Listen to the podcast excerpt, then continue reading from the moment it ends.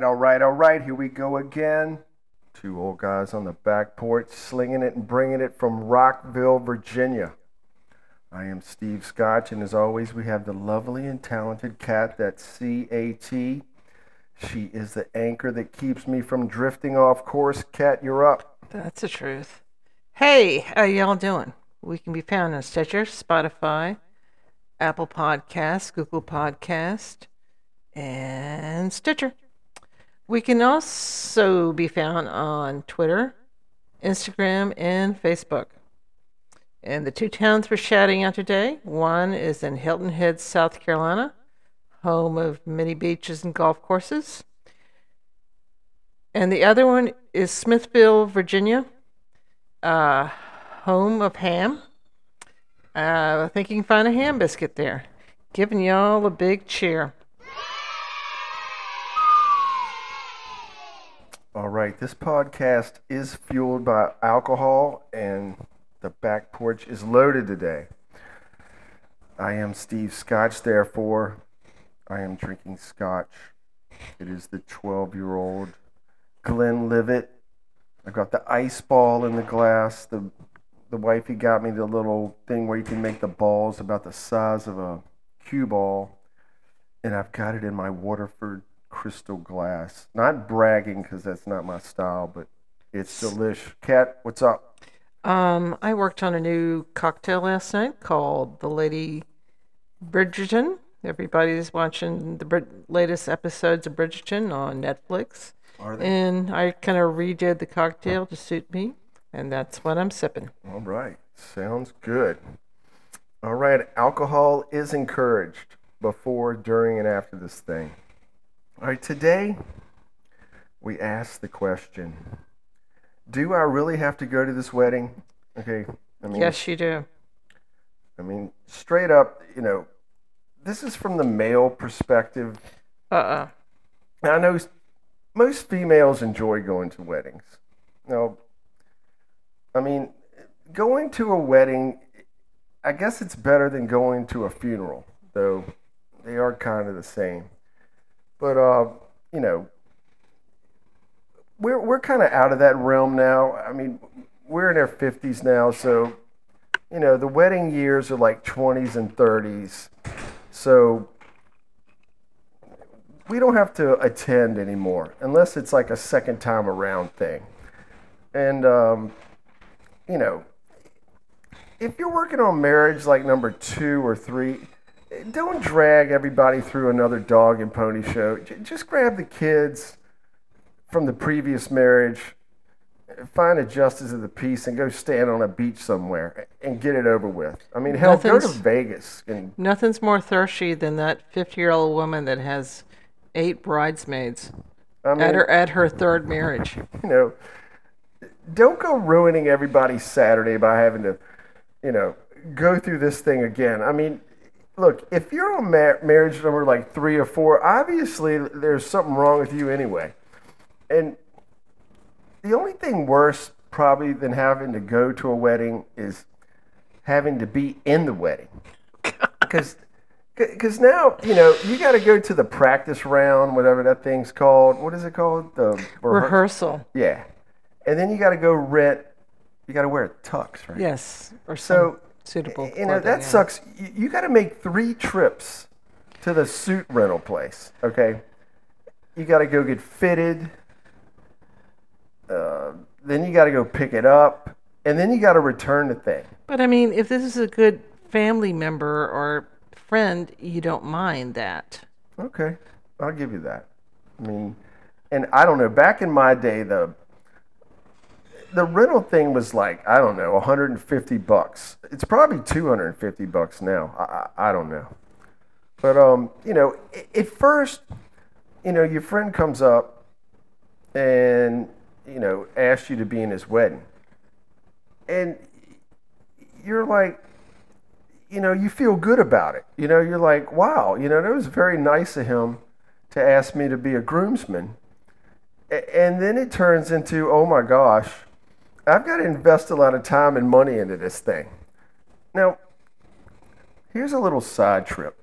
So, I'm in this friend's wedding. and it's at this big church, big church out here. I think it's the one that's on television on Yes, it Sunday. was the one that's on television. Okay, so here's the setup. All right, the bride and groom, they're up there. There's like 30 steps that ascend to the top of this stage in this church. And so the bridesmen and the groomsmen, or bridesmaids, whatever they're called, so we're like, you know, like peasants. We're, we're trickled down the steps, okay? You're cascaded down. bridesmaids on one side, the dudes are on the other, right? So it looks like this big production. And so I'm standing on this step, right, with these hard ass shoes, because you know, you get the rental shoes, those black, slick, shiny things that have no insole in them. It, feels like a nail's coming through your foot. And, and now my, I wear a 11, 11 and a half, right? Well, these steps are like maybe eight inches wide. So my heels hanging over the edge, and I, I got like, I've got feet issues anyway. Does anybody hear a cat in the background?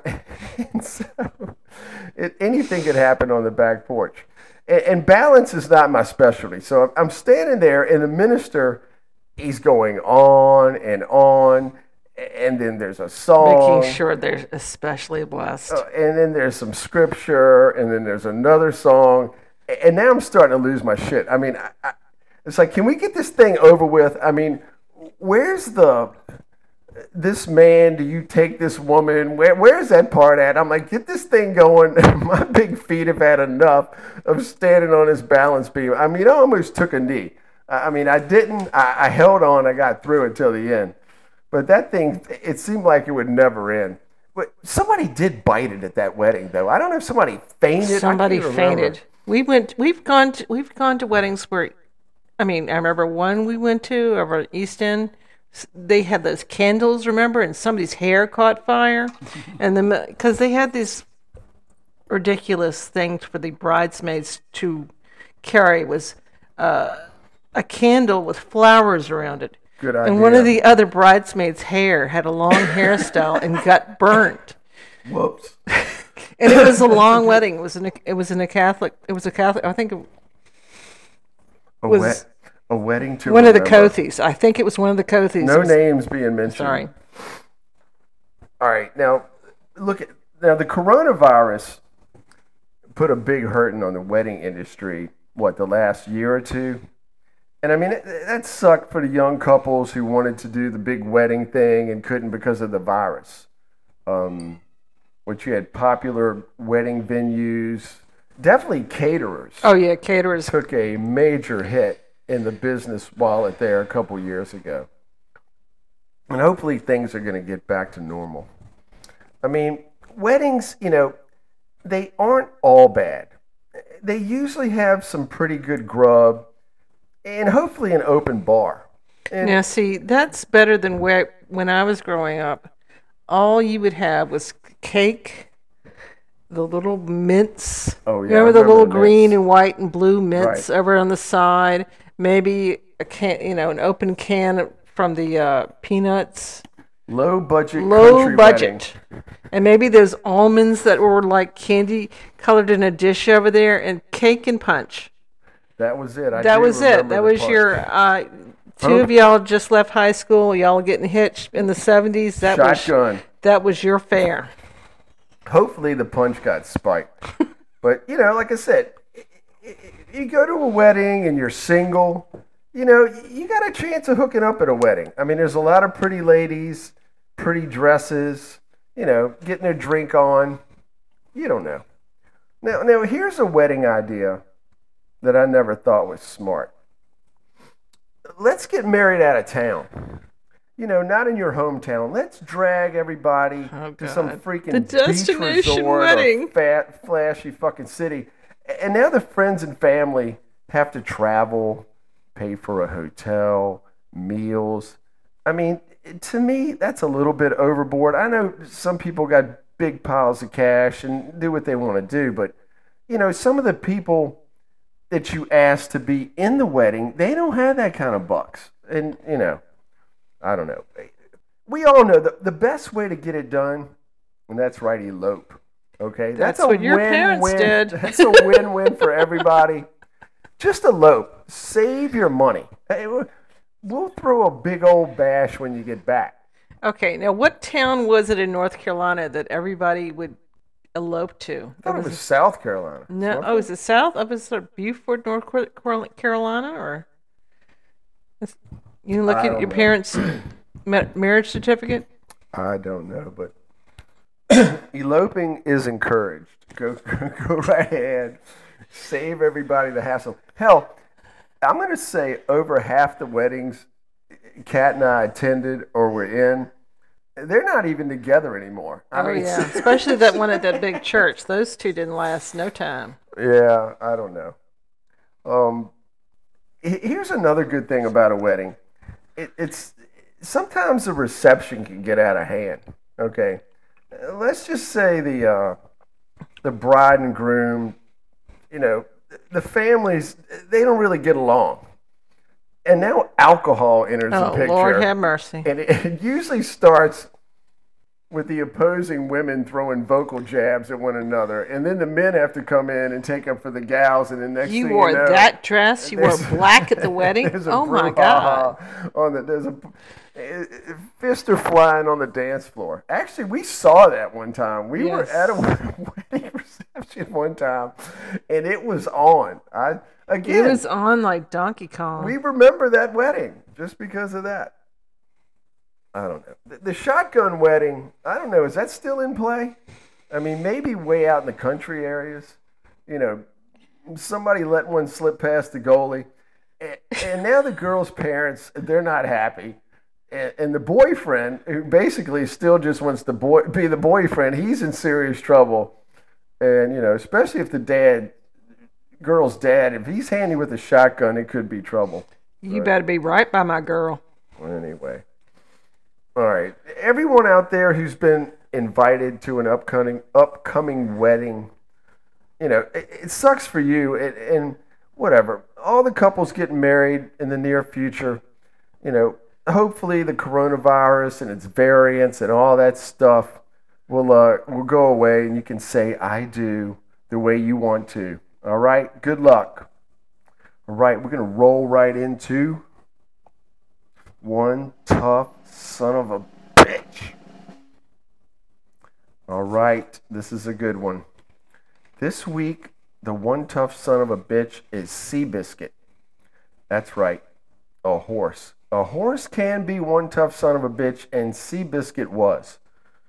Seabiscuit was a racehorse that ran in the 30s and 40s, a small horse in stature, and he was a loser at the beginning. Yeah, he, he- couldn't do anything. And it's one of those horses, you know, Steve and I, of course, in the previous podcast, we talked about how much we watch horse racing. Sometimes you can tell when a horse is there to race. You didn't get that I- that idea from Seabiscuit. He like came in second like a zillion times, didn't he? Well, Seabiscuit liked to do two things. He liked to eat and he liked to sleep, which that doesn't equal racehorse. okay? but He he, liked the feed bag. he was bought by a man named Charles Howard for, I think, eight thousand dollars, Right. which back then was a It pile was of a bucks. claiming race. and uh, and he was ridden by Red Pollard, who I believe we mentioned on a previous podcast. Right. That was his jockey, a beat up jockey, beat up horse.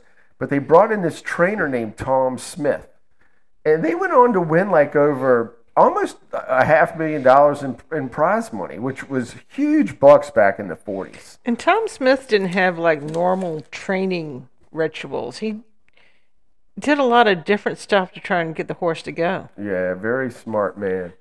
Um, of course, Seabiscuit, you know, back in that time, he became a symbol for many Americans during the Depression. I mean, the country, you know, hopefully will never have another depression. I mean, basically, you know, we just print money now, but, you know, no, now here's the big day November 1st, 1938. Seabiscuit took on who? War Admiral. War Admiral And just up the road now, right? Pimlico? which it was at Pimlico in Maryland. It was a head-to-head. It was a match race, and War Admiral had won the 1937. The year before was a Triple Crown winner, Right. and Seabiscuit whipped his ass at Pimlico. I mean, it was like it was like a big day. People took off work.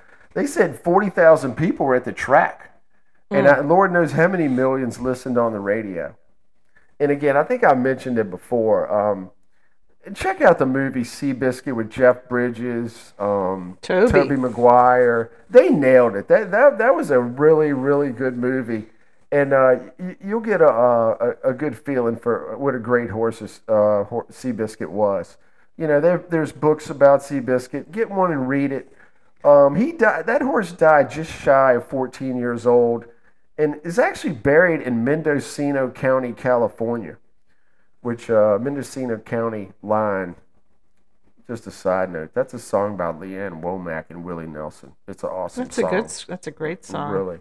And again, two old guys on the back porch. We always root for the underdog, and Seabiscuit was definitely that. And that's why Seabiscuit, you were one tough son of a bitch. All right. You should know what's next. Let's hear it, crowd. What do you want? Cocktail of the week. Cocktail, please. All right, we're going with the dark and stormy. Okay. Again, another drink that features rum and I think ginger beer, which again was combined by the sailors eh, because they had stomach problems back in the day. So they, they um, Well, big okay. fans of trying to settle the tummy. Gosling Black Seal rum was created by James Gosling, the Gosling family in Bermuda, right? Yes, Gosling's Black Seal Rum is the company that laid claim to this drink. And the other drink that was popular there in Bermuda at the Royal Naval Officers Club, a British favorite, is ginger beer. hmm So they created both, right? I got you. Now, Gosling's has said you have to use their Black Seal rum to make this drink. Well, guess what? We didn't. All right, so here we go. This one is easy. Just mix it in It's the glass. two things. Get get you a glass, cocktail glass, whatever glass. Fill it with ice. Two ounces of rum, a half ounce of fresh lime juice. Pour it into a tall glass filled with ice. Stir it with your finger, and then top it off with ginger beer. And bam, dark and stormy. It really doesn't sound that bad. No, I mean, uh-uh. it sounds pretty good. Um, we didn't we didn't make one today, but um, give it a try. The dark and stormy. Again, it's rum, lime juice. Throw a little ginger beer on top. Stir it with your finger. It's that easy. And, you know, it is the drink of Bermuda. Yes. Very popular at Harry's, popular watering hole and seafood restaurant at for Bermuda power players, the dark and stormy. We should go. We should go. All right. Today we were bumpered in by a band I really like. They are called the Waterboys, formed in 1983 in Edinburgh, Scotland. Now, Mike Scott is basically the Waterboys. Um, this band from Scotland, they've written, played, and sang just some of the most epic songs ever written that, that nobody knows. Nobody's Right. even know who they are. You know, if you were from England and Scotland back in the 80s, then you you you know how awesome they are. Here in the states, I'm going to say only maybe the cool people knew who right. they were. I mean, it might be in the soundtrack and you didn't know that that's that's who they were. Yeah. Um, the Waterboys, they have a song called This Is the Sea. Now, he's strumming, it sounds like a 12 string acoustic to me. And the song's like five, six, seven minutes long, and he's just strumming the hell out of his 12 string. And he, he adds layers to it as it goes, which Mike Scott's very good at that. Um, but to me, this song is saying, so you think things are bad now? You ain't seen nothing. I've listened to this song, I bet you a thousand times. This is the sea. Check that song out by the Waterboys. Listen to the lyrics. Hard to believe these these songs are like 40 years old. now. Right, right. 40 years They were old. something. They created something called the big music. A lot of the other bands got influenced to it with it, uh, like U2, Simple Minds, Big Country, and Hot- and Hothouse Flowers. They their music has also been in such movies as Good Will Hunting and Let It Snow. Like you said, it's playing in the background. People don't even know. Right. But um, they got a song called "A Pagan Place," another anthem. "Whole of the Moon," great song. That's a great song. That's been covered by some losers that ruined it. um, Fisherman Blues, love that song. Again, they got no radio play, maybe college radio. Mike Scott's lyrics, they make all the difference. Well crafted songs. I mean, I don't want to get into today's crap where nobody can write anything. It's just regurgitated shit over and over. But the Waterboys, the song we bumpered in today is called Rags. Now, the first verse to this song is Everything is rags, and there's no one to blame but me. And that could be the greatest words ever to be put into a sentence. Now, now back in my day, around here, there was a local band called 1010. Just the numbers written out 1010. And they would play this song, Rags. And I saw 1010, I don't know how many times out here in Richmond. I thought they were great. Mark Lewis, Peter Bell, Lee Johnson, just a great local band I'm going to throw in there. And they would play the song. And I didn't, I didn't know what the song was. I thought it was their song. It was freaking awesome. Again, Mike Scott, the Waterboys, uh, they're in my Hall of Fame. Check them out on YouTube, iTunes, wherever you get your music. We want to thank everybody for listening, and we'll see y'all down the road. See ya.